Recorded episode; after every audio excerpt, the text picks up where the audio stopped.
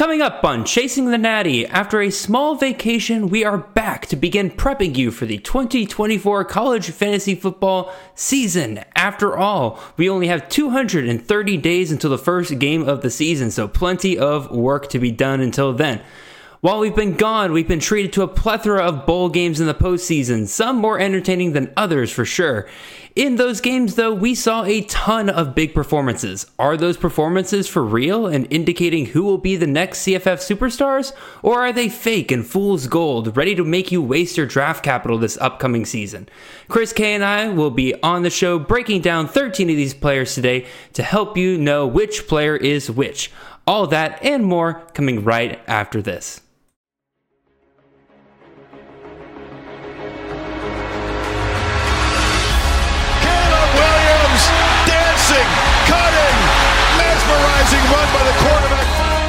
Marvin Harrison Jr. touchdown. Marvelous Marv. Ball next to the end zone. Drop down for Franklin. A majestic touchdown.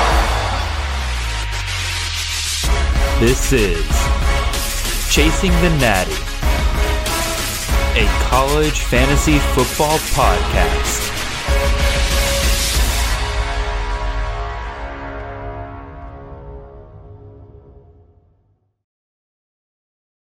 All right, welcome in everyone. This is Jared Palmgren, host of the Chasing the Natty podcast. I hope you guys are having a wonderful ride to your work on this Monday morning. We are the College Fantasy Football Podcast on the Campus Canton Podcast Network. You can find us on all of your podcast feeds and on YouTube every Monday morning during the off season at 6 a.m. sharp. If you want to support the great work we're doing here, head on over to campuscanton.com and subscribe there with one of our stupendous tiers. You'll find everything you need for your CFF, Devy, C2C, and betting needs, including rankings, articles, tools, and even more than that. You can also find me and the show on Twitter. I am at CFF underscore Jared, and the show is at Chasing the Natty. And the man sitting across from me, a man who is riding high with his Lions in the NFL, his Wolverines ready to play for a national championship uh, tonight, as of when this would be released.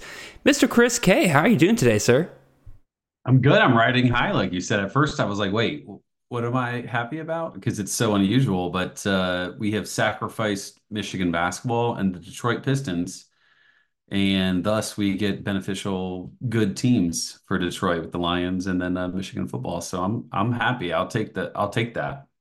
Yeah, definitely. I have to imagine it feels very good to actually get past the first round of the playoffs for the first time in three years. It's and, and and beating Alabama in the process, I have to imagine that feels pretty dang good right there.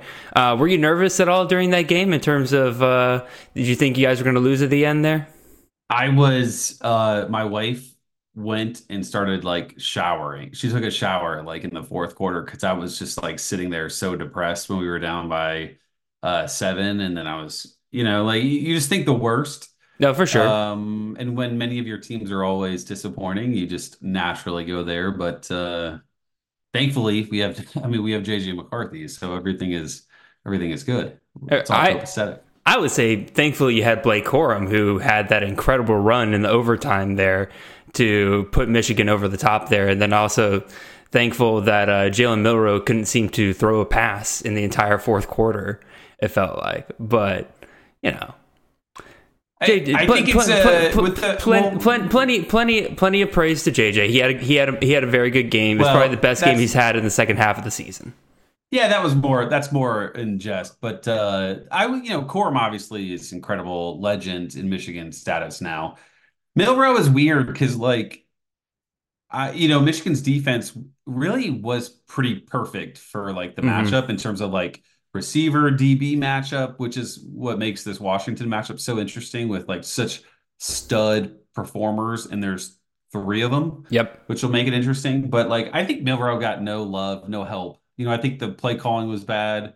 Oh the no, for sure. Were awful. And I think the offensive line just in general was bad, you know, or maybe just the defensive line was just that much more overpowering. But it definitely was not Milroe, Milroe's best game. And, you know, going to 2024, I was super high on Milroe and I still am, but like you start to see some people trickle in with like, oh, is he really the guy? And it's like, a month ago people were talking about Heisman winner, and now he's like, you know, No. maybe not even the guy. Like what? Yeah, let, let, uh, again, just like you were saying, JJ, the praise there for JJ was in jest. Like my me saying Milroe can throw a pass in the fourth, which he couldn't throw a pass in the fourth quarter. He had a really bad ending to that game, but like the amount of hate that people lobbed on him after that game was just so absolutely ridiculous. I am very much in on Milroe next year. I think he takes a big step this offseason. Once he actually has all of the starters reps, I think that'll be nice for him to have there. Should lead to a big jump up from him. I'll go ahead and say it. I'm probably going to have him as my QB1 for college fantasy next year. Again, you got an offense that's going to score 40 points a game, dual threat guy. Not really a clear number, not really a clear guy in that backfield that's going to take mm-hmm. stuff away from him there. I'm I'm fully in on him this this next up, upcoming year. Like, what did he finish as this year? I think it was a like top top definitely top 20 QB. Yeah, t- he was QB 15 this year, and that was with him having a ton of issues at the start of the season there. I think that he will be in for a much bigger year, year next year. Are you going to go with JJ McCarthy again next year? No, in terms no, of uh, top. I mean, hey, hey, Corum's gone, man. Corum's I gone. All the, all those touchdowns are going to be are going to be back on the board for somebody to take. I'm not gonna. You know, there are some signs that point to a better year because I don't think Michigan could possibly ground and pound again with Corum out or you know Corum gone and then Edwards potentially gone slash just not all that special slash who's gonna be the running back. But like, no, not going that route again. Uh, fortunately, unfortunately, I, you know Miller is a good choice uh, as like a number one overall. I I'm not ready to do that yet, but you know, like I think he's so much in the picture that I certainly am not gonna uh, hate on you- you for it. Who would you put over him? Would you put Gabriel over him at Oregon? I, you know, I would take Gabriel over him. I still don't know if Gabriel would be my one. You know, like it's so early. I haven't thought that much into it yet. Just been more focused on just like Lions and Michigan. No. Not even thinking much. But I would say Gabriel is over Milroe. Uh, I'd like, you know, who knows? Like, does Milroe throw more? Like Milroe's rushing certainly is there, but he needs to throw a little bit more. Like your your QB one doesn't throw for 220 a game. Like his prop is never 220 a game, you know, No. like so he just has to overcome that hurdle that is this the coaching staff. But uh he's certainly going to be a top five or ten guy, which will be fun to watch. No, absolutely. One last thing, we'll we'll and then we'll be done talking about the playoffs and national championship. Gotta ask, Kay, Michigan gonna win it? Yeah, I think so. I, you know, uh, you know, I told my wife, I was like, if we beat Bama, then I think we win. Like, I, I think Bama's the hurdle, and that, like, we are facing another high-powered, amazing opponent in a different conference. We get to see Michigan against like a, a team out of conference, which typically in previous years, right? You mentioned it, like Mhm. it hasn't been successful. So I do think we win. I I internally debate over what the score will be.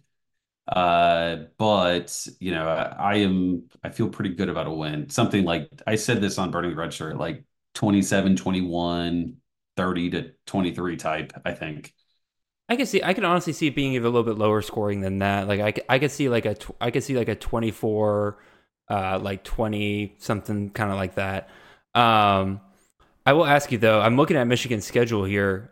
I do not see an offense on there that is nearly as good as what you'll face against Washington. So I think that's kind of the X factor. Is Michigan's Yes. defense has been incredible this year, but pretty much every, like even the good offenses, like historically good programs for offense that Michigan's had to face this year in Ohio State and Bama, I think you can agree with me that their offenses this year have not been as great as they have been in the past couple of years. So I think that's kind of going to be the key thing of like, like, and you kind of touched on it earlier. Can Michigan's DBs keep up with those three incredible receivers? hmm That's Yeah, you could say though, right? Like this is the same defense with another year of experience that played great against CJ Stroud. So like that's Very the true. closest thing you can get to it. It- it- That's the that's my whole like if we can beat Bama thing that I feel really good about winning the next game. Yeah. Um thing because like we haven't necessarily seen Michigan against these higher upper tier opponents.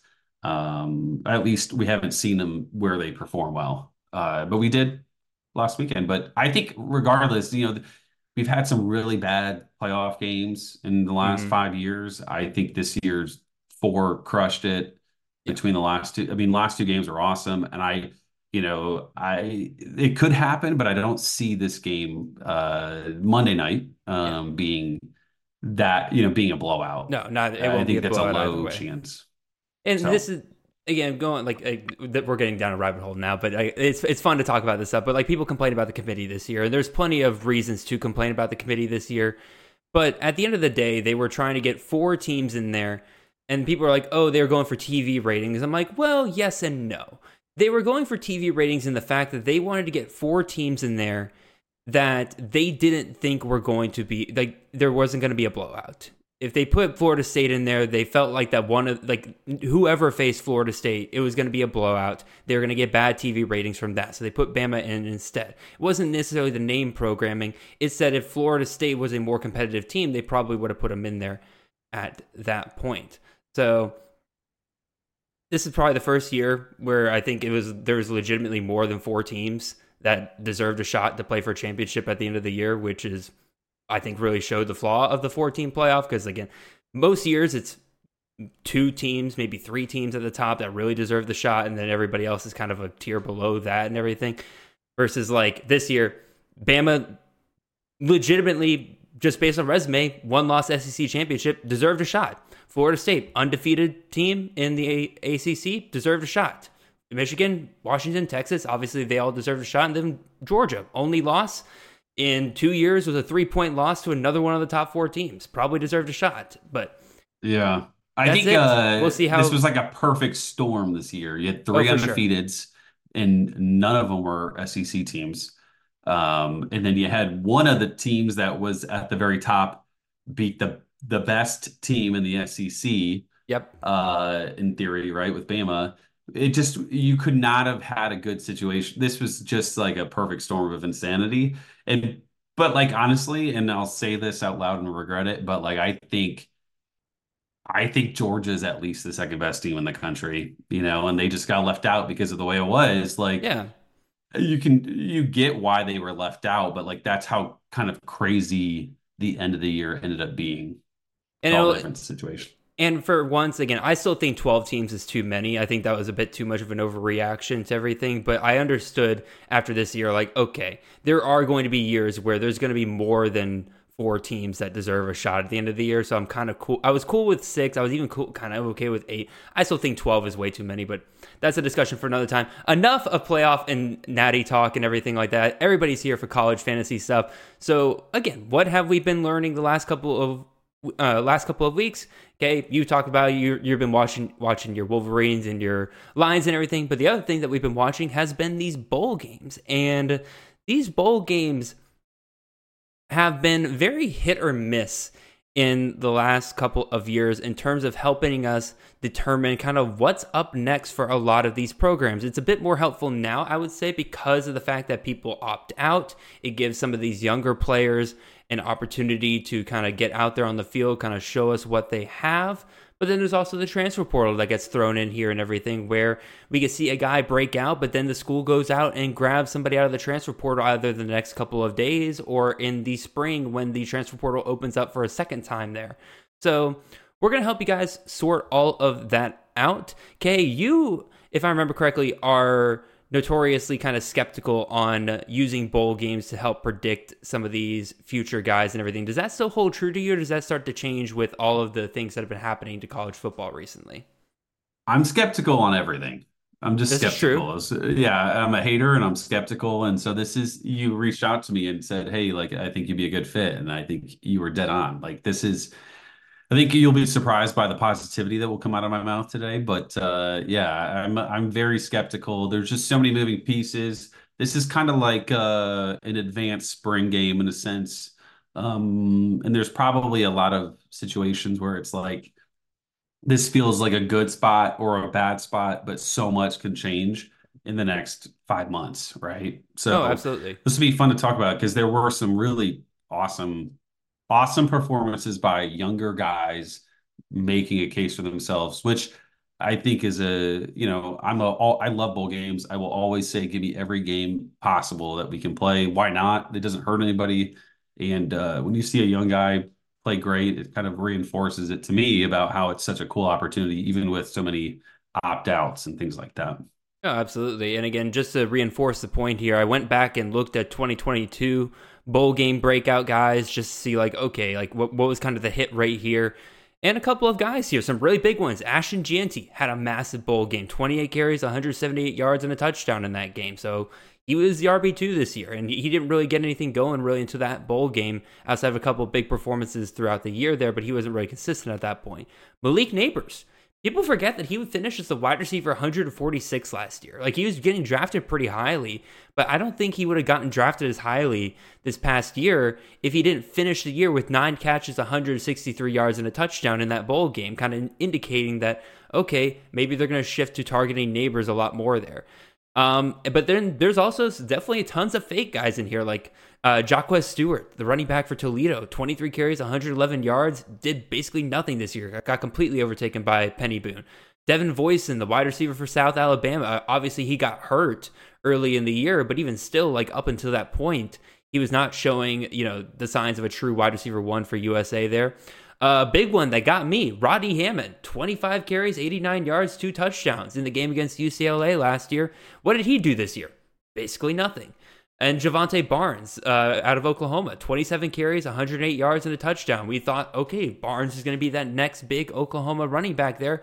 Just didn't do anything this year. So, and there's a, there's there's guys in the middle as well, like Jermaine Brown Jr., 24 carries, 116 yards, two touchdowns. To start the year, he didn't look very good. Obviously, he finished very, very well down the stretch once Isaiah Jacobs went down. But again, just kind of reinforcing this idea that this is not always a good indicator but also it can indicate that somebody's about to perform well. So let's get into some of these names here, okay? But first, before we get to that, just got a couple of announcements for you guys out there. One, just a little break here before we get started.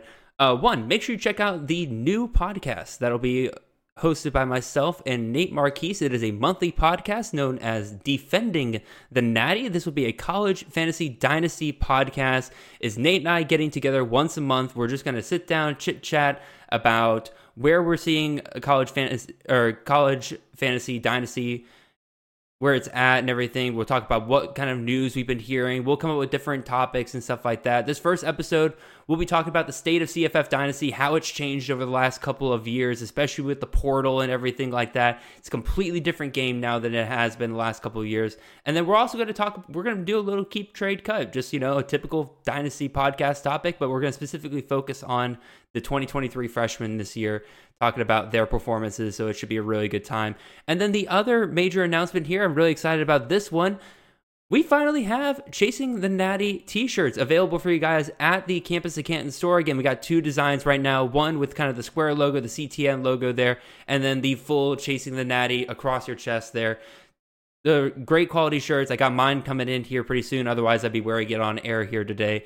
But you want a great way to support the show that's directly supporting the show. That is a great way to do it. So go check it out at the Campus of Canton store over there. Alrighty. Okay, let's actually get to talking about some of these players here. We'll start with the quarterbacks, and really the one that I would say this bowl performance might have cha- might have done the most to change the college landscape, not just the fantasy landscape, but the college landscape in general. Miller Moss, this incredible performance against Louisville, 23 out of 20 uh, out of 33 attempts, 372 yards, six passing touchdowns, would have been good for 40.18 fantasy points. Just an absolute monster performance against a pretty solid Louisville defense there. There was a lot of talk that Will Howard was set to go to USC, be the next Lincoln Riley quarterback. Along comes Miller Moss. He looks really good in this bowl game. He is going, that chases Will Howard off to Ohio State now. And by the way, we will talk about all those transfers and everything in the next coming weeks. So if you want us to talk about that, don't worry, that is coming. Okay, I'll throw it over to you first, though. Miller Moss, real or not real, or real or fake? Is this is this legit going into next year? I mean, I I'm considering it real as long as they don't go out and get anybody. And I don't know, I don't know if he could grab anybody that's worth it. But ultimately, Lincoln Riley and a quarterback, I'm pretty much always going to be in on. Like to the extent of, I'm trying to today. I'm going to try to think about like where I would potentially draft him in like best balls and in redrafts essentially. uh, for 2024. Like I don't consider him top three to five round real, but like I consider him a legitimate quarterback um, in an in an offense that will be super interesting to see how they they fare in the Big Ten. But anytime you have Lincoln Riley as your coach and in that system, you'll they'll have enough talented weapons around him. I, I'm considering him pretty real. What about you? I am very much considering him real as well. Not as real as I would consider a Lincoln Riley quarterback of the past. Obviously, guys like even Spencer Rattler, Caleb Williams, um, Jalen Hurts, Kyler Murray. These are all first round quarterbacks in CFF over the over the years that they were starting and everything like that. I think Miller Moss next year is going to get a similar treatment to how Kyle McCord got treated this past year by the by the fantasy community, where again, you know, C.J. Stroud, Justin Fields, those were first round picks in their respective years. Kyle McCord comes along, people are like, eh, not buying this one as much. I think people are going to feel the same way about Miller Moss, where they're not going to buy Miller Moss as much as they would have like a Caleb Williams and all those guys. So I think that that's where he's going to pretty much end up right there. But he's still, to me, going to be a top 15 quarterback, probably when my rankings, uh, I, I haven't done my rankings on my quarterbacks quite yet. Again, I have my top guys there, but Miller Moss, I have to imagine, will be my top 15 there he's not as mobile, at least from what we've seen, as you know, guys like Caleb, obviously Jalen Hurts, um, Kyler Murray, all those guys right there. But he can run again, even in this game, two attempts, 13 yards. He's can rip off about a 10 yard run every once in a while, but he's not going to run. He's not going to rip off an 80 yard run down the sideline all of a sudden on you. Maybe unless he does like a Payton Thorne uh, transformation where all of a sudden he unlocks a rushing ability we never saw before. But I'm very much considering this real. I'm I'm very much looking forward to Miller Moss. I think he'll come out at a nice value next year. So, alrighty, let's see who we got next. Let me move back our little tokens and let's go talk about Mr. Garrett Nussmeier, quarterback out of LSU here, Kay. Jayden Daniels opts out. Nussmeier's in. Will our patience with this man finally pay off? This is somebody that we were all hoping would enter the transfer portal last year. Once we heard Jayden Daniels was coming back, it made a lot of sense. He's finally going to get his shot this next year after Jayden Daniels most likely goes in the first round of the NFL draft this year. So, Kay, real or not real? We got a guy here that passed for 395 yards, three passing touchdowns, would have been good for 27.8 fantasy points did it against Wisconsin. So, is this a legit CFF asset going into next year? Yeah, I mean, he's a guy that I liked last year, just like you were saying. You know, I considered him one of the best backups in the I probably the best backup in the country last year. Um, you know, you yeah. the negative is his he's a zero rushing, which I don't that's not my type at all, as we've mm-hmm. talked about in the past but he's going to have the benefit of a really good group of offensive players around him, not the strongest running back group. Uh, so you don't have to necessarily worry about a guy scoring 15 to 20 times on the ground type of thing. And then the defense doesn't seem like it's going to get any better. Um, he's looked good against decent to real teams. Like I know Purdue was kind of whatever in the bowl game last year, but he looked really good. He looked really good against Wisconsin. He looked really good against Georgia. Like, yep. I'm thinking real. I'm thinking real as well. Again, like you mentioned, Wisconsin, a pretty solid defense. Again, if I remember correctly, they didn't allow more than 20 points against any opponent like the last half of their season. They were number 35 in passing defense in the country, so like top top third passing uh, defense right there. Nussmeier is still able to put up almost 400 yards on them, and that was with him starting slow. I was worried at the beginning of this game because he started off really, really sluggish in this game. The whole offense seemed very off to start, but once he clicked, man, he looked like the Garrett Nussmeier we'd seen in the past. I even tweeted during the game. I was like, "Where's the, where's the Nussmeier that I saw torch Georgia's defense for a half in the SEC championship game?" Uh, he he very much showed up here. Um, the offensive coordinator's position has me a little bit worried, but again, like obviously because you lose Denbrock to Notre Dame there, we'll see how that goes.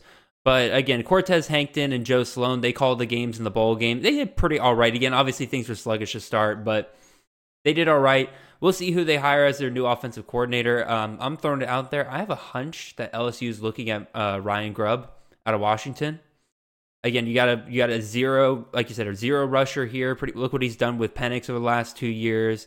bring him over to LSU, pay him a higher salary over there. I think he could. I, I think Ryan Grubb could work absolute magic with Garrett Nussmeier next year, but we'll see. That's just a hunch, not based on anything right there. And then you mentioned again, we we I, and I just mentioned as well, zero in the rushing department. But Kay, let me ask you a question. I don't know if you're reading my notes or not here, man, but like if you took away all of Jayden Daniels' rushing last year, like a complete zero, took away all his rushing last year, and you only included his fantasy points from his passing, what do you think he finished as? So I read the notes, so I can't really. Dadgummit, the number, the would- number was a little surprising. Um, if you think about it, you know, he was so far above everybody Oh yeah, in terms of his overall that it, you know, his number it's not as it's surprising, but when you think about it, you really shouldn't be so surprised. yeah. If he got a complete zero in his rushing department, Jayden Daniels still would have finished as a top ten QB last year. If you took away all his rushing department, he he finished the season with 485 fantasy points. Took away all his rushing, he would have been dropped down to uh 312, which would have put him just above Cameron Ward at QB 10.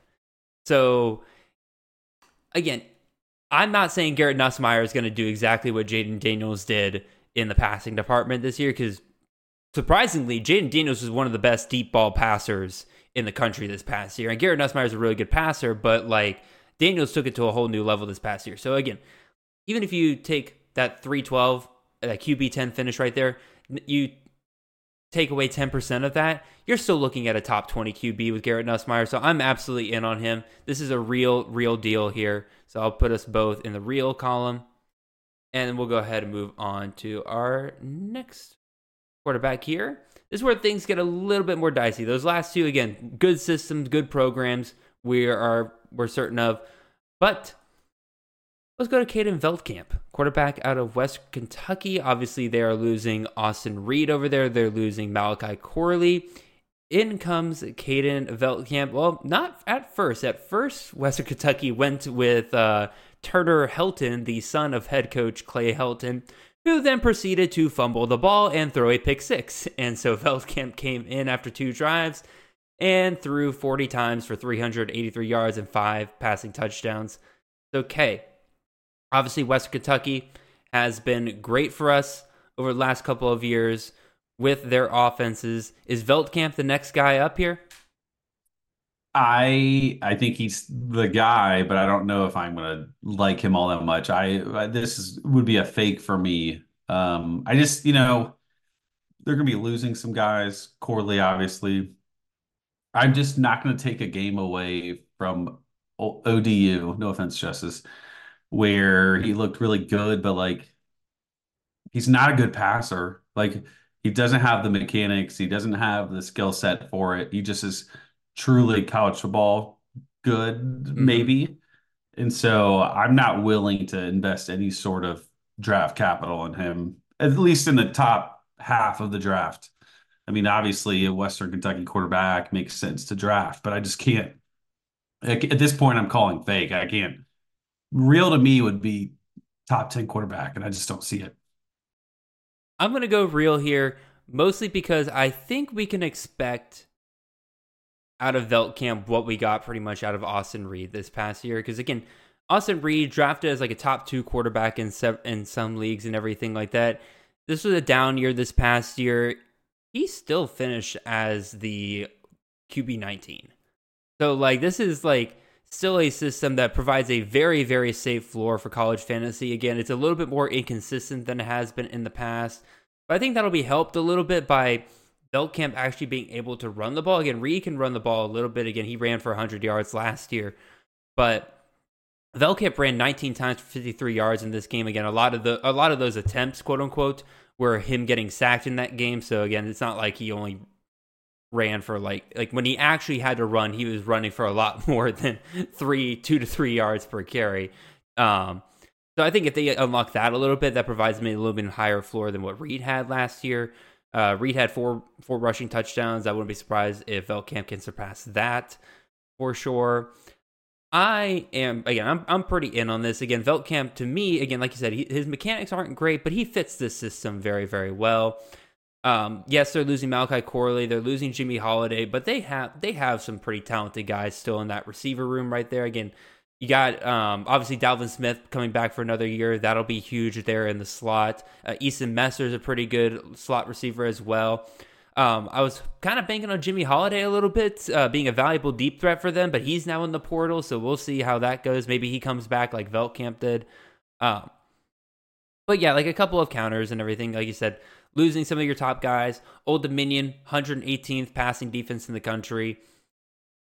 I won't be drafting Veltkamp as high as like we've been drafting Austin Reed or you know obviously Bailey Zappe the year, or if Bailey Zappe had come back for another year as high as I would have been drafting him. But I'm still going to consider Veltkamp real. I'm I'm going to be in that camp where again he'll be probably a top 25 QB for me. I'll be happy to, to I'll be happy to draft him. He like he, unlike Nussmeier, he's not a, like I said before, he's not a, a zero in the rushing department, so that probably makes up for any bit of hesitancy I might have about him going forward. So I'm in on Veltkamp. I've liked him for a couple years, and I think he'll be good. Any counter to that, Kay, or are you ready to move on? No, I think the rushing piece of it is interesting. You wonder how much can they adjust or maybe pivot to his skill set. Mm-hmm. You know, Reed was really pretty capable as a rusher two seasons ago, if I remember correctly. So, you know, that kind of helped push him to that kind of like high quarterback mm-hmm. ranking. But if they can put him in a spot to use the legs, uh, you know, he's big, which is super helpful. But uh, man, he's gonna have to be a really good runner, I think, and that's why I lean fake, obviously. Alrighty.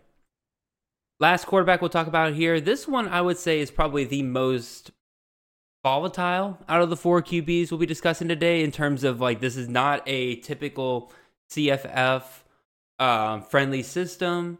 This is a young player here. This is somebody we haven't really gotten to see a ton out of here, but it's like that typical bowl game hero kind of guy.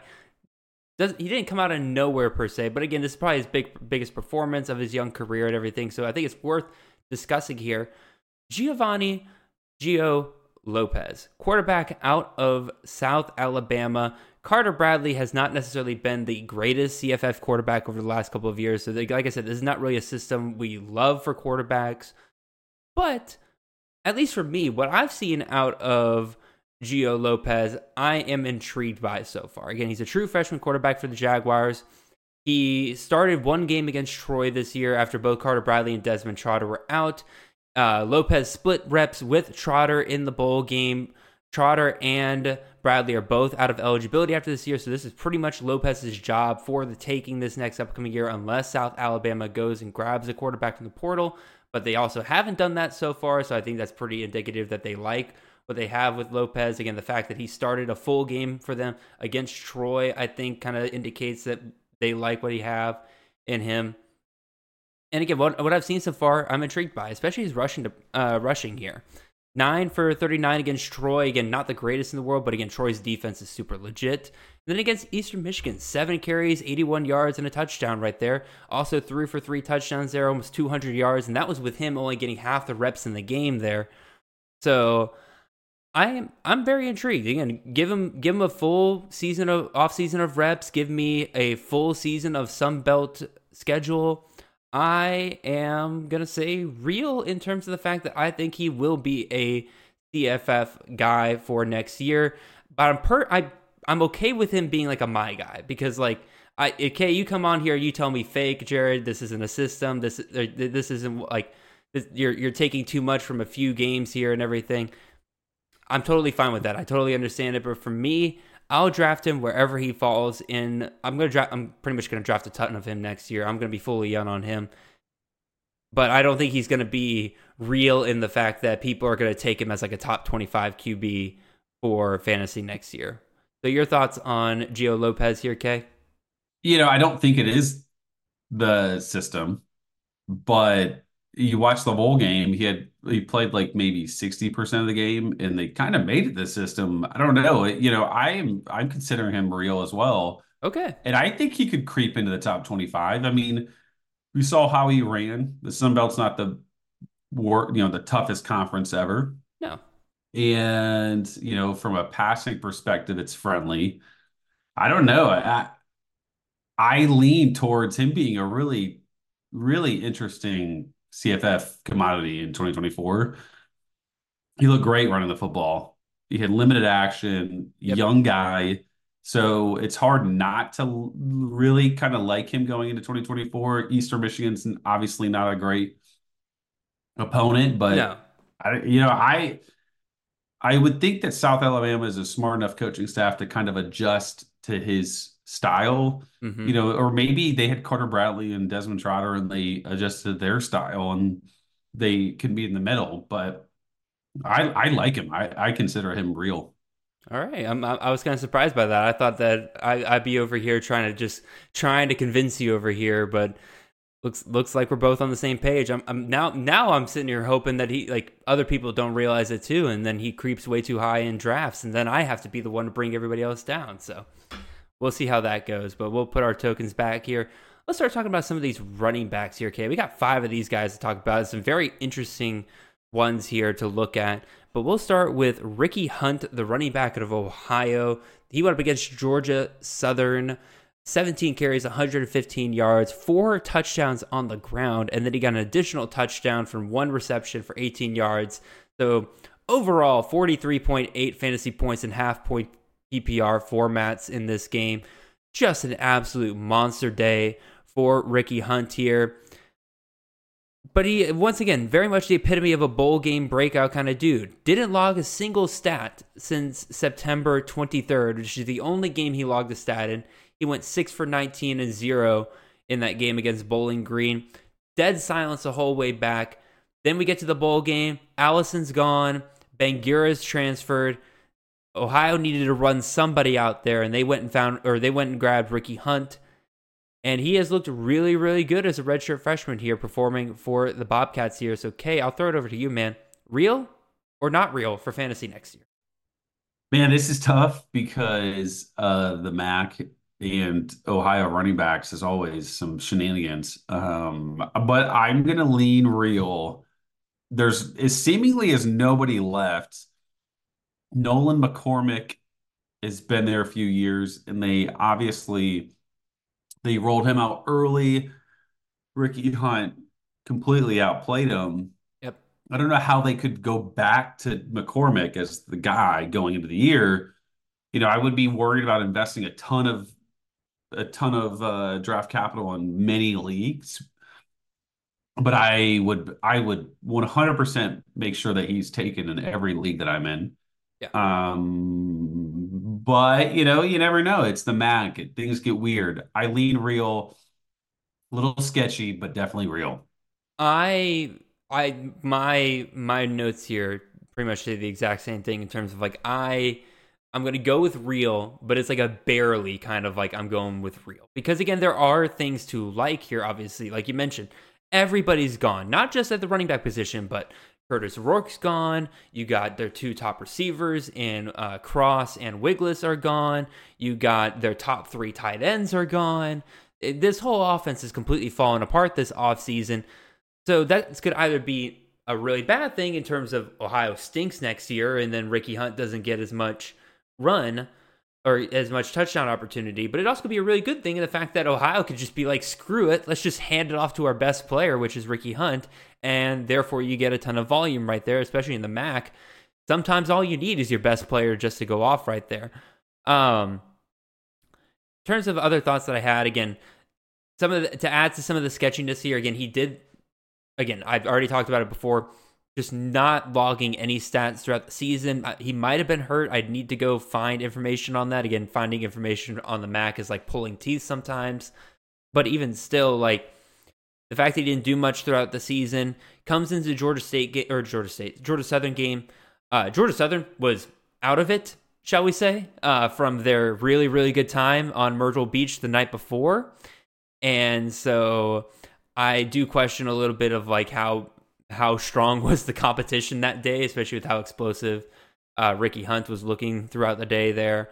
So again, I'm a I'm a little sketched out, but at the same time, again, like like you said, Kay, as long as he remains in that kind of middle tier, fun upside, third running back for your roster off the board kind of guy, even third or fourth guy for your roster off the board, I'm going to be pretty cool with him as a CFF asset moving forward and just kind of see where he goes from there.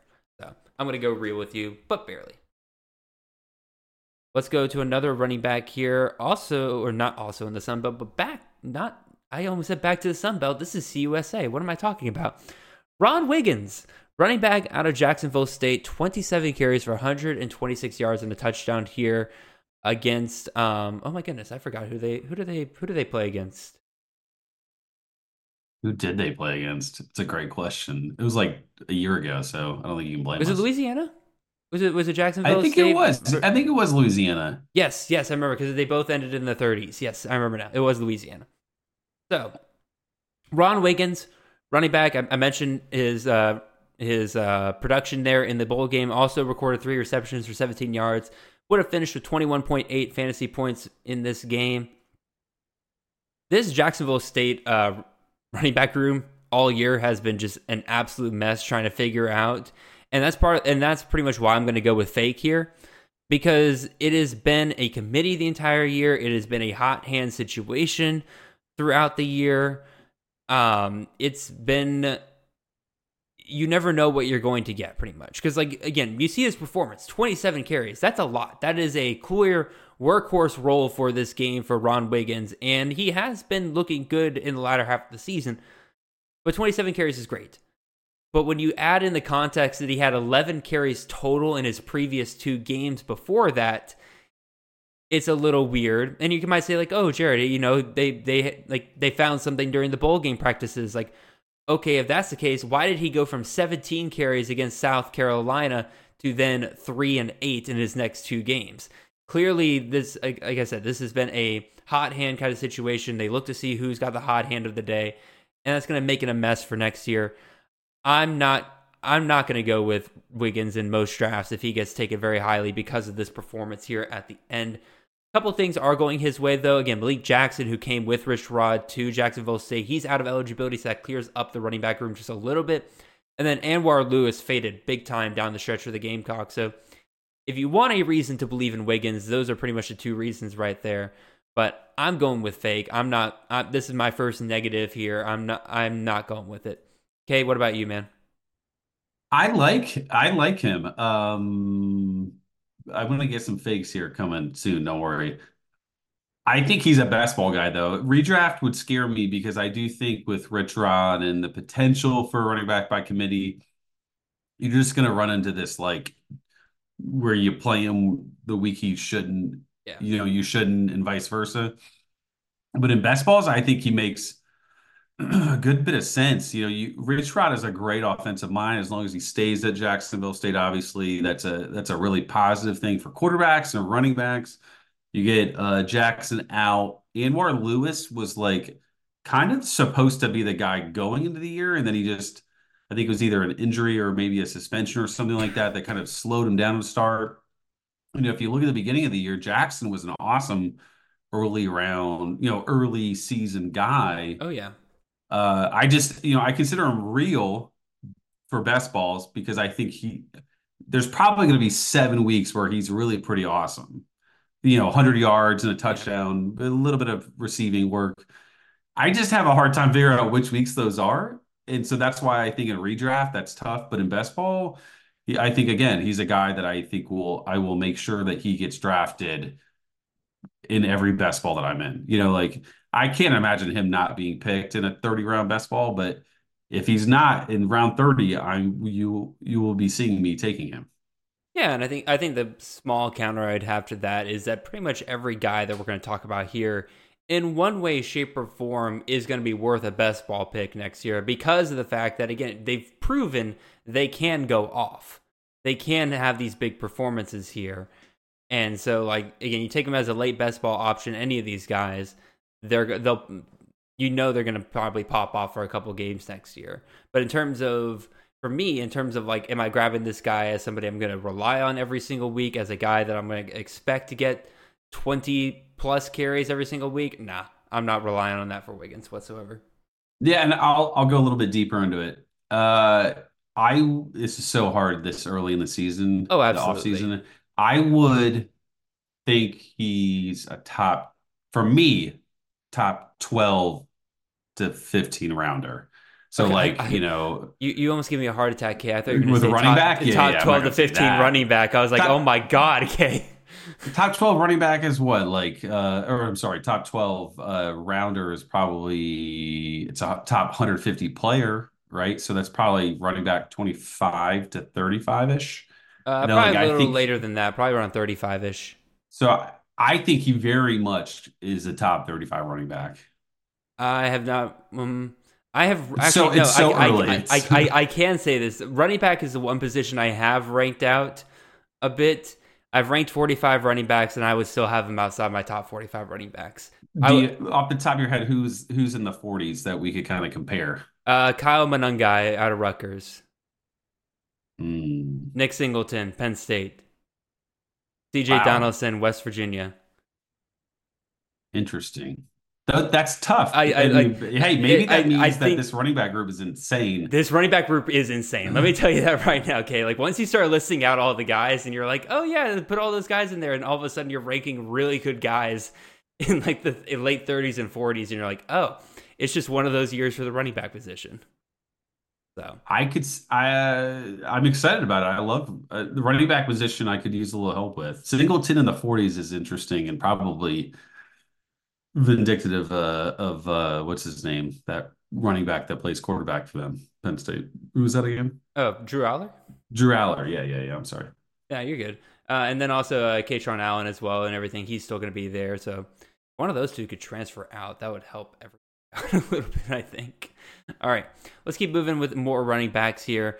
Uh, third running back here, we're going to talk about Anderson Castle, running back out of App State. This one threw me for a loop, man, because like Kanye Roberts was the dude, right? Like with Nate Noel down and everything, it looked like Kanye Roberts was going to be the kind of that next guy for App State. I was expecting a big game for him here um, against Miami of Ohio, but he only gets 10 carries in this game, not a ton of great production.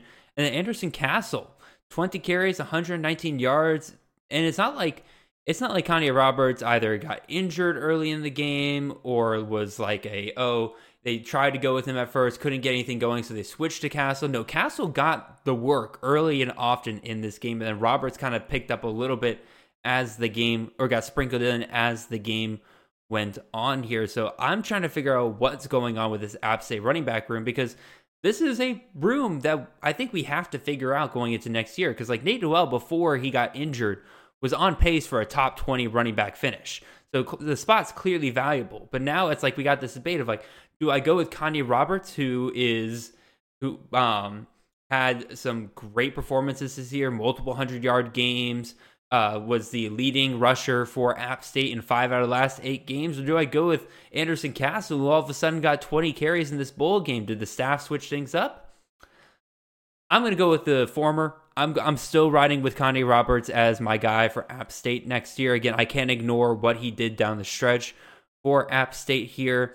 Anderson Castle has been sprinkled in throughout the entire year. I think this might have been a bit of a hot hand situation. They threw him out there first, and he um, took off early on. So, like, hey, let's just keep riding with this right here.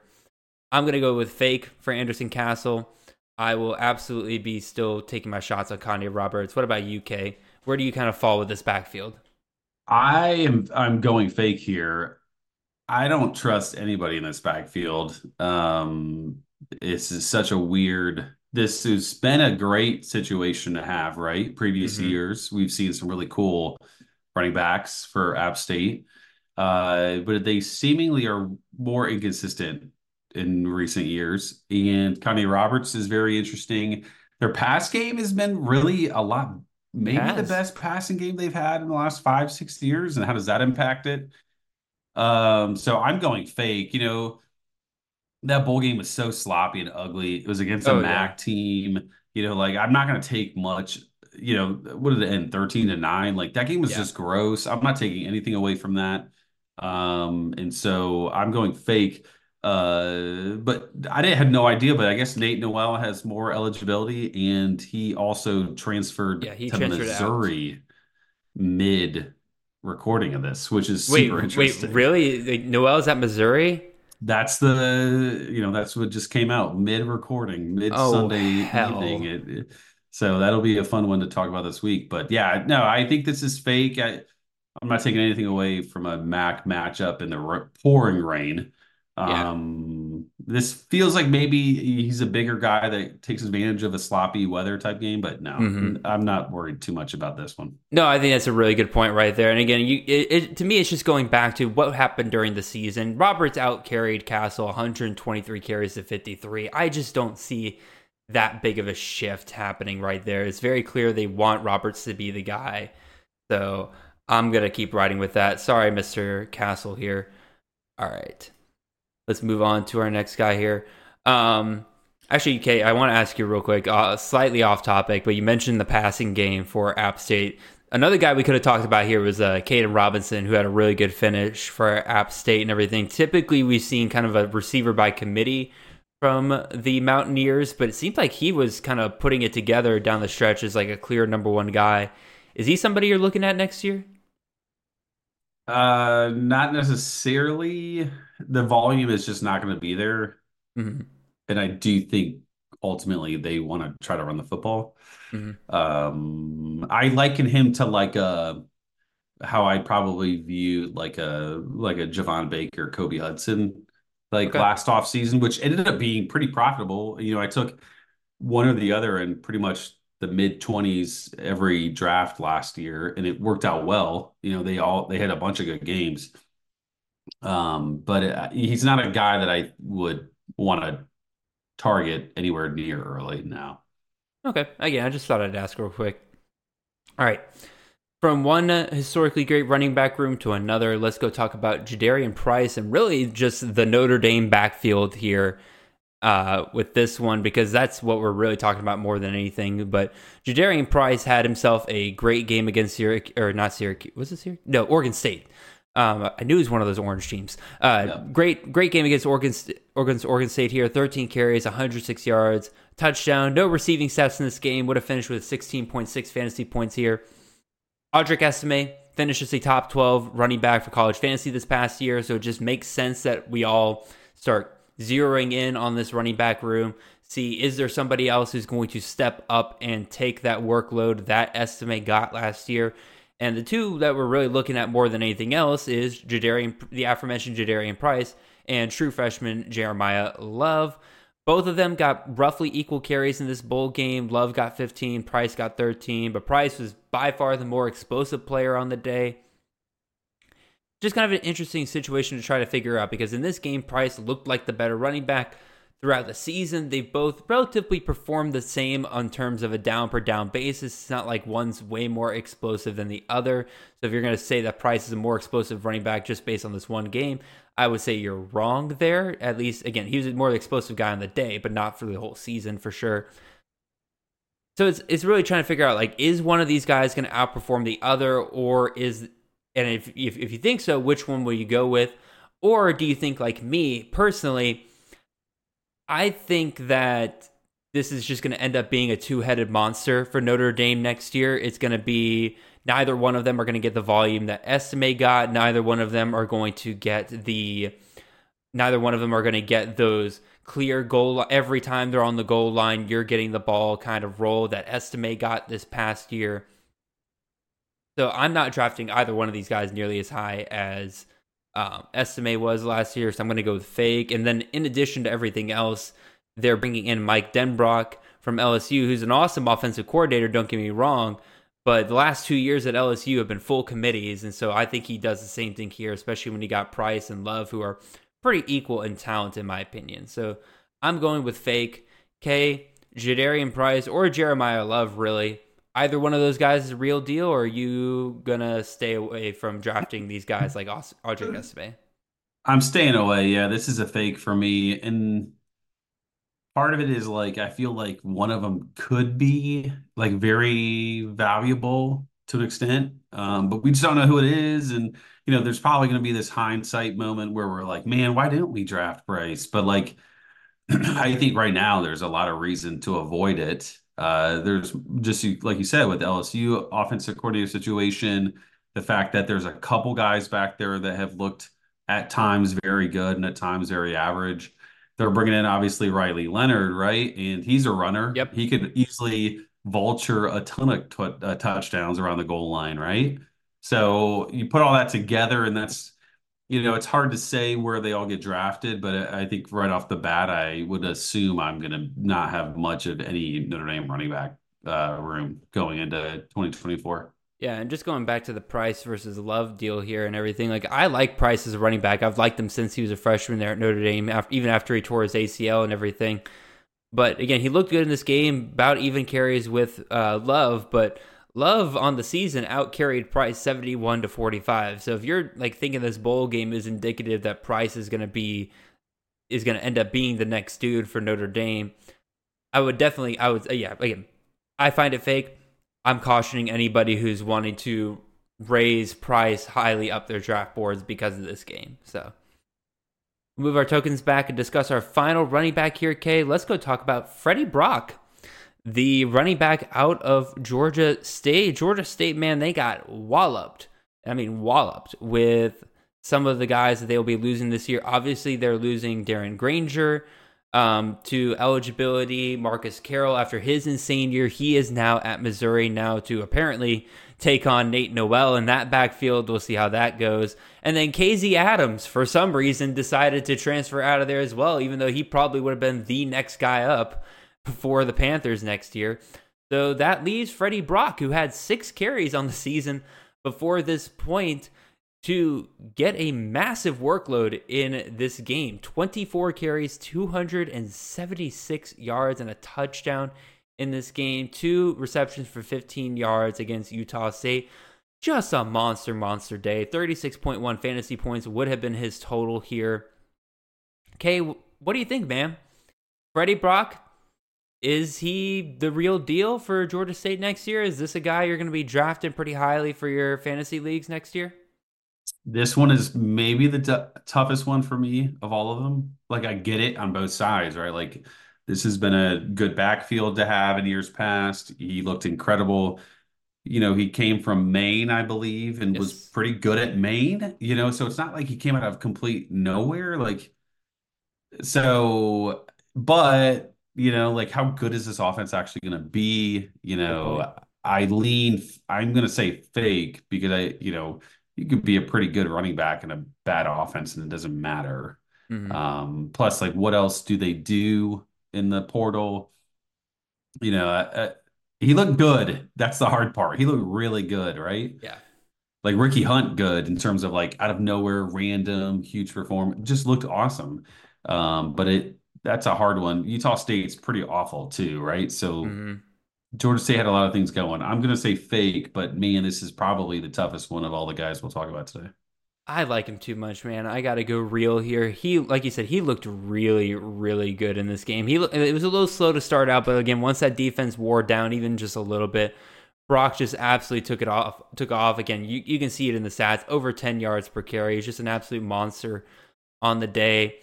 I think it's a good point bringing up his history with Maine. He's been in this role before. He played well at Maine in terms of the workload and everything. Obviously, again, huge competition difference there, but he showed that he could handle it at least here. Uh, you talked about the transfer portal. They do bring in CJ Beasley from Coastal Carolina, who initially I was kind of excited about when they brought in because I was like, okay, he's a guy I could buy into because uh, really the only other guy they have there is Freddie Brock. And well, lo and behold, Freddie Brock comes out, and I'm like, okay, yeah, this is going to be the dude for Georgia State next year. I am obviously worried about them losing um, Darren Grainger, but they bring in a pretty solid option to replace him, in my opinion, with Zach Gibson coming out of Georgia Tech. I've gotten my eyes on him during Georgia Tech spring game two years ago. Again, is he a world beater? No, absolutely not. But at the same time, like I think he has the rushing ability to kind of replace Darren Grainger. He might be even slightly better of a passer than Grainger was at times. So him going down to the Sun Belt level is perfect in my opinion. I was initially worried about this offense going into next year, but Georgia State seems to do a pretty good job of finding receivers kind of out of nowhere. They, they like I said, they bring in Gibson to replace um, Grainger. Brock seems to be a revelation. I think this offense will pick up pretty much right where it left off last year. And Brock probably won't get done what um, Darren Grainger did, or not Darren Grainger, uh, Marcus Carroll did. But even still, like if you take Marcus Carroll did last year and he put up. Let me try to find it real quick. Marcus Carroll finished as the RB eleven. So let's let's say that let's say that Brock is eighty percent of what Carroll was last year. You're still looking at a top thirty-five running back for college fantasy next year. So I'm still I'm going to say real. I'm going to be it'll be a guy that I'm drafting pretty heavily in my leagues. Anything you got to counter on that, Kay? They have had some nice portal movements, right, with Gibson. Beasley is interesting because he does compete. Beasley seems a little bit more like fun in theory than like actually fun. Um, but It's just not the same we'll running see. back I- he was a couple of years ago. No, you know, you wonder why that happened or what happened. Was it coaching movements? You know, you just you never know. He he looked so promising. Um, but yeah, you know, I'll always root for Georgia State. You know, they're only like 15 years old or something crazy like that, which Oh, is yeah. all, insane to think about, like how far they've come. But we'll see. This this one could bite us if we get it wrong. That's for sure. Hey, we can go to the we can both go to the Georgia State spring game next year and we can verify for ourselves. Boots on the ground. Everybody loves boots on the ground. Um, hey man, let's do it. Let's go. Let's let's uh, see if the tickets are on sale yet. All right, excuse, excuse me. I don't know why that, that that got me. Anyway, um, wide receivers. We got to talk about some of these wide receivers. Enough running backs, enough quarterbacks. Let's go talk about some wide receivers, and we'll start with Coy Eakin, wide receiver out of Texas Tech here. Seven receptions, 106 yards, and a touchdown in the bowl game here. Okay, I feel like I am a sad, pathetic boyfriend who just wants to get back with his ex over and over again every time I think about this Zach Kittley system for college fantasy. Because we've been chasing it the last two years, and what has that gotten us? It's gotten us Jerand Bradley, the wide receiver 121 in 2022. And this year, it got us Myles Price, the wide receiver 188 in college fantasy this past year. And those were the best receivers that Zach Kittley's system put up last year.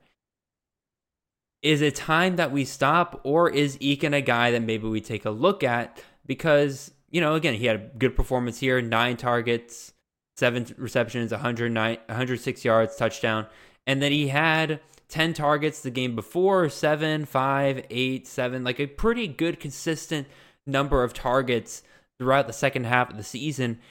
And, and, that wide receiver room is completely cleared out. Loic Fouonji, JJ Sparkman, Myles Price, Jerand Bradley, Nehemiah Martinez, they're all gone. This room's completely opened up. And so that does kind of offer a lot of opportunity for maybe a guy like Eakin, who got a lot of run down the stretch, to potentially separate from the rest of that room. But also, but also, they're bringing in Josh Kelly. And Josh Kelly is coming from a very similar system with Ben Arbuckle running it over there at Washington State probably told probably told Josh Kelly like, hey, if you want to run in a similar system, go to Coach K over there at Texas Tech, and you'll basically be running the exact same thing. So I'm gonna go fake here because I am jaded with this Zach Kittley system. I'm not gonna be taking a ton of shots on it next year, and if I am going to be taking a shot on it, it'll be Josh Kelly, who I saw succeed in a similar system last year and finish as a wide receiver at 33. As far as Eak- Eakin's going to go, I'm going to, he's going to have to prove it to me early on next season if I'm going to come around on him. I just can't really see it. What about you, Kay? You know, it's interesting because they seemingly loved him in fall camp, and then he got hurt. Mm-hmm. He comes back and like he gets for a young guy, I think he's what a redshirt sophomore now, maybe something like that. Like he's fairly young with not really anything proven. And he's produced. I mean, they've given him snaps. All that being said, I, I am also putting him as a fake. I don't know if I would say give me Josh Kelly over him. Like I think the staff really does like uh Eakin, but I just don't know if you know, doesn't he play outside, He right? does. Like, and that's not typically the best spot for Kittley in the offense. You it's know, not and a mentioned, death. hey, It's not a death sentence per se, because like like I said, Kelly played outside for Arbuckle last year. That worked out well for him. Um, God, what what was the name of the second wide receiver? Not Sterns. Um, Daewood Davis. no, not David Davis. Was, oh my God, he went to Penn State afterwards. Oh my God, uh, no, no, this is gonna drive. I- this is gonna drive me nuts. This is gonna drive me nuts. But, he, but the, the the other top wide receiver they had that year uh, played on the outside. What what is your name? Anyway, you keep talking, Kay. I'll look it up. Yeah, you think about it. Yeah, so I think um I'm not encouraged by the quarterback play. I think the system's cool.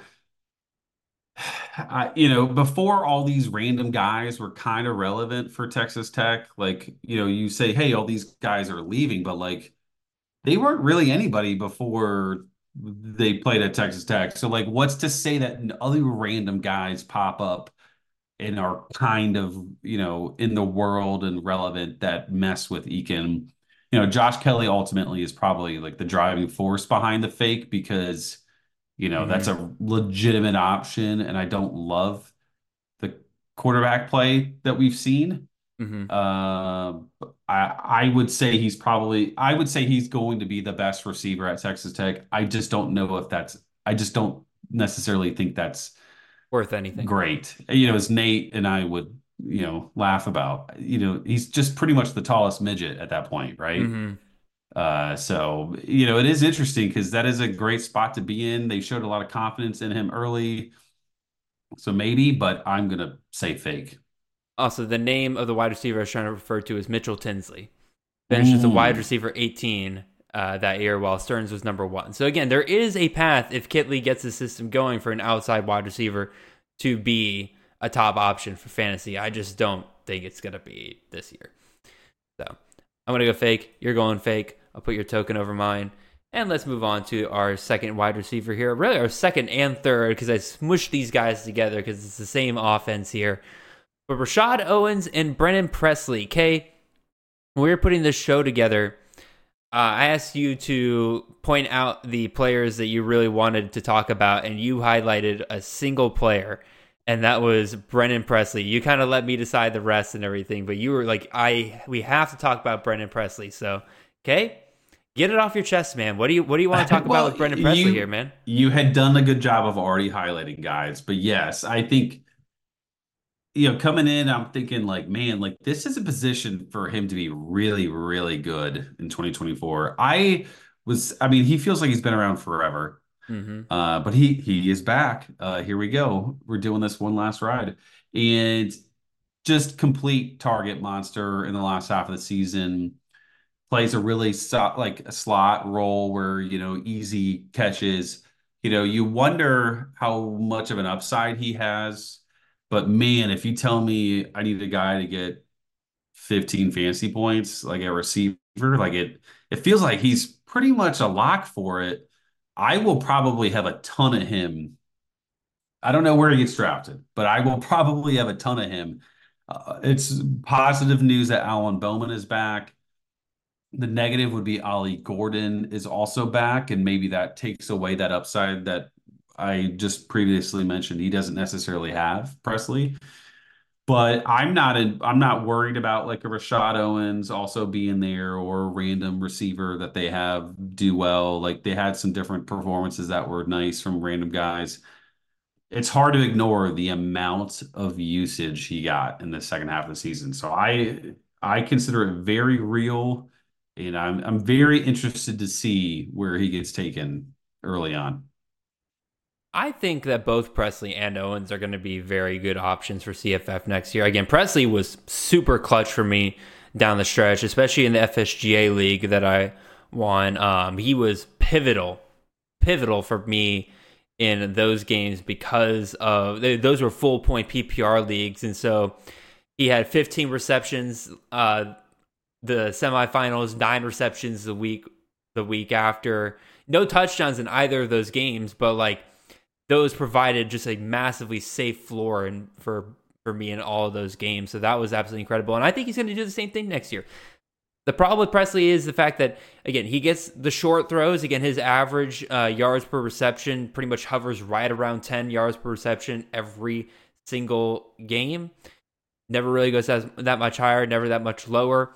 And because of that, he doesn't get the long touchdowns. He's not the guy that they throw the slant to him and then he could take it 60 yards to the house. And you're sitting there thinking like, "Oh, well, they must throw to him a lot in the red zone." Well, no, it's they're not going to do that because they have Ollie Gordon. They can just ride for 10 yards and finish up there. So, I think Presley's still going to have that problem next year where again, he's going to he's going to finish with way less touchdowns than he probably deserves and he's going to have a lot of reception. He's, he's going to be the perfect PPR monster. Is what I'm trying to say. I wouldn't take Presley in a standard league because you don't get any of the points from that consistency of volume. Owens is like the complete opposite of Presley here, man. Like Owens is that deep threat. He's the outside wide receiver. That outside wide receiver has been great for us from Mike Gundy in the past. Think about guys like Tay Martin, Tylan Wallace, James Washington. Owens really kind of got it going towards the end of the season here. We saw it in the bowl game against Texas A&M where everything kind of really came together for him at the end here. 14 targets, 10 receptions, 164 yards and two touchdowns there. If this offense becomes next year, it's Alan Bowman passing to or doing one of three things. Handing the ball off to Ollie Gordon or passing it to Presley or Owens. This becomes the ultimate CFF like system for us next year. And I think both of these guys will be absolutely fantastic. I'm going with real on both of these guys. It's really interesting to look at like Presley's game log and his longest reception essentially every single week is in the 20s. Like I don't know if that really means anything, but it it does go to show that his upside and his big playability is just not there, which is no. totally fine. I don't have an issue with it, but but uh, it is funny to look at and uh, to see every single week it's in the 20s. 20, 29, 20, 26, 21. It, it just keeps going. But you you sound a little skeptical of Owens earlier, Kay. Are you are you like again to me again, we we love systems. He's the outside wide receiver. He seems to be that consistent guy down the stretch for Oklahoma State. Again, a little bit more volatile than Presley because of the, you know, he gets the targets, but again, because they're deeper targets, they don't always connect nearly as well. Are you so are you skeptical of Owens going into next year? I would put him I would say he's a real threat for Oklahoma State. So I, I don't think you're burning a pick or anything by taking him, even in like that upper half, right, or whatever of the draft. I'm skeptical of like how good he can be if Presley's going to get 12 to 15 targets and Ollie Gordon's going to score 20 times. Mm-hmm. And you st- like the thing is, right? Alan Bowman is still your quarterback, and I find that as a positive for Presley because that it's easy throws. Yep. And Alan Bowman needs easy throws. Um, and so I think that benefit of Alan Bowman being back is great for Presley. It's not the best for Owens. Um, they're just you need a little bit more skill and talent to throw passes to Owens compared to Presley. So no, I, I do that. think Owens will have a good year. I think he's a real threat. Like you're not going to get a zero out of drafting him. Um, but I'm a, I'm definitely more skeptical on him than Presley by far. Alrighty. Nope, completely fair enough. All right. Let's we got two more wide receivers to get through here, so let's go ahead and move on to our second to last guy here in Jayden Higgins, the wide receiver out of Iowa State. Great performance against Memphis in the bowl game here. 13 targets, 9 catches, 214 yards, and the touchdown would have been good for 31.9 fantasy points in half PPR formats. Hey, I'll throw it over to you first, man. What are your opinions on Higgins here? And really, I would just say that the Cyclones' offense in general. Like, how are you viewing these guys going into next year? Um, I I think the offense has a lot of appeal. You know, I think for years it's been heavy RB1 usage that's valuable. Uh, 30 to 35% of targets thrown to the receiver one. And I don't see why we can't get that again. I, you know, Abu Sama feels cool. I worry that we take the snow game and blow it out of proportion where he mm-hmm. went ham against BYU. I'm willing to give that a I think that is a, a more interesting debate than Jayden Higgins because to me, Jayden Higgins is like a no brainer. Like this is real. Receiver one for them is going to go for 30 to 35% of targets. Rocco Becht, you know, as much as ever I myself 100% included thought, oh shit, this this offense could be gross with a guy Mhm. at quarterback that is that seems like he's only a quarterback because everybody else is gone Yep. or suspended for gameplay. Exactly. And he turned out to be really pretty Yeah. decent, you know, like all things considered, he was solid. Like for college, like he's a solid college quarterback. And you know, that lines up well with having a ton of usage on a receiver one, which the system loves anyway. So Higgins, super real to me.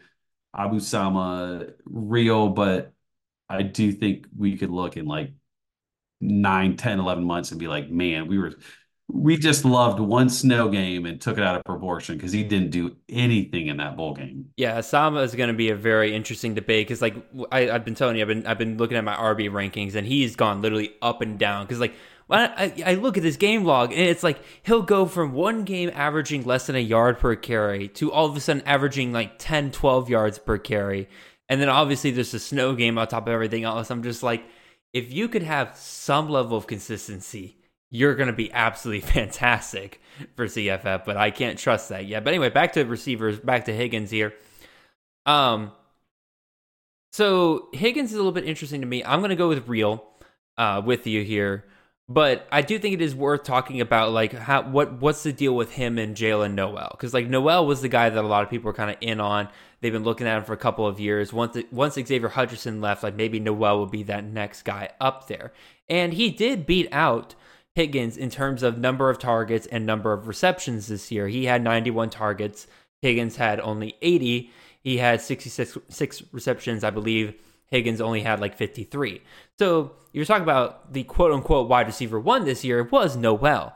Here's my thing though. When I look at Noel, I think we've seen the ceiling of Noel. Again, he had 87 targets last year, 91 targets this year. I just don't really see him having that much bigger of a jump in his fourth year with the Cyclones here versus this was only Higgins' first year with the Cyclones. He was a he was a transfer coming in um, before I forget what school he went to. It was an FCS school, but he came came up to Iowa State. He very he, he's much more explosive than Noel. He averages 18.5 yards per catch versus um, versus Noel averaged 12.4 and he was even less the years before that. So I think that Higgins another year, another offseason with the Cyclones here with Becht getting the clear number 1 QB role and everything. I think he'll be a massive weapon for the Cyclones next year. This will be a better offense than I think people give him credit for next year. So again, he's got eight Higgins got 80 targets this year in his second year fully entrenched in the system who's to say he can't get 100 targets next year? I, I fully am fully believe he can do that. And basically, if you get 100 targets in a year, you're absolutely a CFF option, no matter what, in my mind. So I'm absolutely leaning towards real here. Depending on where he goes in the draft, I'm probably going to have a ton of him next year. All right. Oops. Uh, gotta. There we go. All right. One last player to talk about here, Kay, and this one I think you'll like because we get to talk about your favorite dairy raid over here. Gotta talk about Mr. Will Pauling, the wide receiver out of Wisconsin. This is a guy we kind of known about because uh, again we theorized before the year like, oh, we like Skyler Bell, we like Chimere Dike, um, some of those guys over there, but Pauling's playing in that slot man that we really like for that Phil Longo offense. And as the year went on, he never really exploded, but Pauling looked really good in that slot until we got here in the bowl game. 10 targets, 8 catches, 143 yards, 2 touchdowns against LSU. Would have been good for 30.3 fantasy points in half PPR formats. So, okay, Pauling, real or fake? I think this is real. I mean, we've seen Longo and what the offense has done for his role, which was essentially Josh Downs. Um, it felt like they were trying to figure out what the heck they were doing with their receivers to start, Mhm. but then it clicked, and all of a sudden, like if you look at maybe like the last eight games for him, he had double digit targets and like seven of maybe seven of nine. And that's like exactly what I expect. You know, you Mhm. bring in Tyler Van Dyke, I believe, if I remember correctly, at quarterback. You know, he very much helped produce solid receivers at the beginning of the season for Miami. Um, it seemed like really pretty cut and dry for the top three guys. He really liked Restrepo. Yep. Like, you know, Will Pauling is essentially Restrepo, if not better, you know, so I don't I I don't necessarily see a negative to Pauling. And he certainly has shown enough of a usage and role that I don't see changing. So I'm very much real on him. Um, I'm very curious to see where he gets picked in drafts because he will, you know, with that Longo, you know, everybody loves systems. Nate will be pushing systems as we all should. And uh, he's a perfect fit for the system. So it'll be curious. I'm curious to see where he ends up being taken in these drafts. Thinking about where some guys went last year, especially in a year where there again there's there's like six clear guys at the top of my opinion, and then there's a lot of question marks after that point. Pauling feels like a guy that's going to rise up to the third or fourth round. Like that, I I don't know if that scares UK and everything, but like I feel like that's a perfectly fair range to take him considering how many question marks there is at the position next year. I mean, top five rounds doesn't feel crazy right off the top of the head, right? Yeah. We, we're not deep into rankings and looking at who's back and situations because everything is so fluid right now. But yeah, like, for sure. if you said top five rounds, I'd be like, yeah, okay, that makes that makes pretty good sense. Like, I, Yeah, I don't think think you're a crazy like- person for it. Because like Squirrel White, that was like a third, fourth round pick last year. Like it, it, this feels like very much in a similar way, where like we saw some potential, and we're liking what we see. We're th- hoping for a big next step this upcoming year. Hopefully, he ends up better than Squirrel White did this year. But again, when I when I think about Will Pauling, I I just see a easy top 15 wide receiver for next year. Again, you he finished as a wide receiver 100 this year, which obviously is- isn't great, but part of that was just he couldn't find the end zone. He had four touchdowns in the regular season despite the number of targets that he was getting, which I feel like that's going to level out next year. And then the other part of it is if you take his performance after the bye week, and again, those bye weeks can be very important sometimes because that's when, you know, you start to see some changes. Um, with personnel getting shifted around, they realize what's not working early in the season, so they shift to something different later in the season. After that bye week, if you take his performance and the bowl game, those nine games after the bye week, and extrapolate it to 12 games, you're already looking at a top 30 wide receiver just on his performances this year.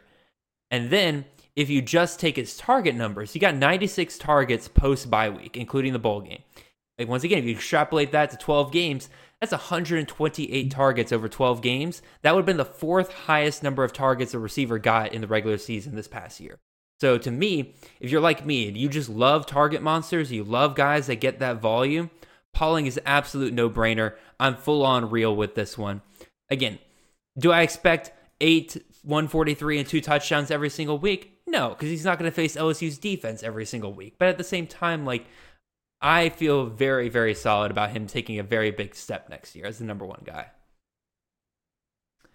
Any last thoughts there, Kay? Any any other players that you're kind of thinking about as like you know you just want to throw out there, get my thoughts, or just kind of give your thoughts on it real quick, or No, I think you I think you hit on all of them. I I think in the coming months we'll have some really interesting conversations because this portal has just created some craziness and a bunch of guys going to the same spot. You know, Yeah. like it'll be it'll be fun to continue the conversation of like real, fake, but just in kind of different ways.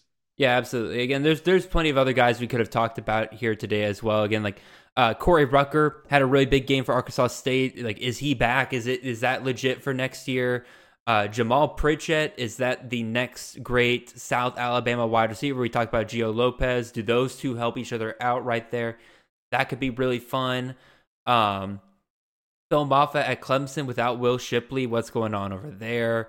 Um, Nico Iamaleava and Dylan Sampson next year. Obviously, those two I think are going to spark quite a bit of debate this offseason. Again, tons of fun, lots of things to still figure out. Like Kay said, the portal still got to settle down here. The next two weeks, we'll be breaking down a ton of those transfers, talking about who are the most impactful guys, who lost the most stock. We will figure all of that stuff out. But like I said, Kay, really appreciate you having on coming on here, man. I know you are super busy right now, enjoying your time with the Lions and the Wolverines. You're having a great time, and you came on here to discuss all these guys with me. So I can't thank you enough, man. Uh, what's going on with BTR? What's going on with uh, obviously DFS is done for a while now, but any other fun stuff that you'll be working on? No, just burning a red shirt, just having fun with that. And uh this is the this is like our fun time. This is a, Yeah. what we enjoy talking about It's stuff like this, right? You know, I always enjoy coming on. Appreciate you having me. And this, but this is like the stuff that I enjoy the most is like the skeptical, the the you know the crazy situations. Do I like, you know, do I agree with like, is this going to be a, a a breakout versus not type of thing? Um, so it's always fun to hear other people's opinions on some of these players that we saw pop off uh, in games that we were very intently watching. So uh, enjoyed being on it, and uh, yeah, burning red shirt essentially every week. We're we're doing something right now, and but yeah, just having a good time with the off season. Yeah, you and K or you and K, you and Cats are absolutely rocking it over there. I'm looking forward to having you guys join us for the um, uh, way too early CFF mock draft that'll be coming out here at the end of the month. So for all of you guys listening out there, make sure you check that out here at the end of January. We got an all star lineup for that this year. You guys are going to absolutely love it. Once again. Uh, again, just a quick reminder again of those two announcements earlier. Make sure you check out Defending the Natty. That'll be on the podcast feed here on January 17th. Again, me and Nate will be discussing a ton of Dynasty stuff there, so check that out. And then again, go check out those t shirts over at campuscan.com. Uh, help out Chasing the Natty directly with those. So until then, Kay, appreciate you, sir. Appreciate all of you guys listening out there. Happy 2024. Really glad we're back in the swing of things and we can get back to, like we said, this is kind of the most fun time of the year. Start speculating. Until then, y'all keep having fun, enjoy the natty, and I'll see you guys next time. Hope you guys have a wonderful and blessed week. See y'all.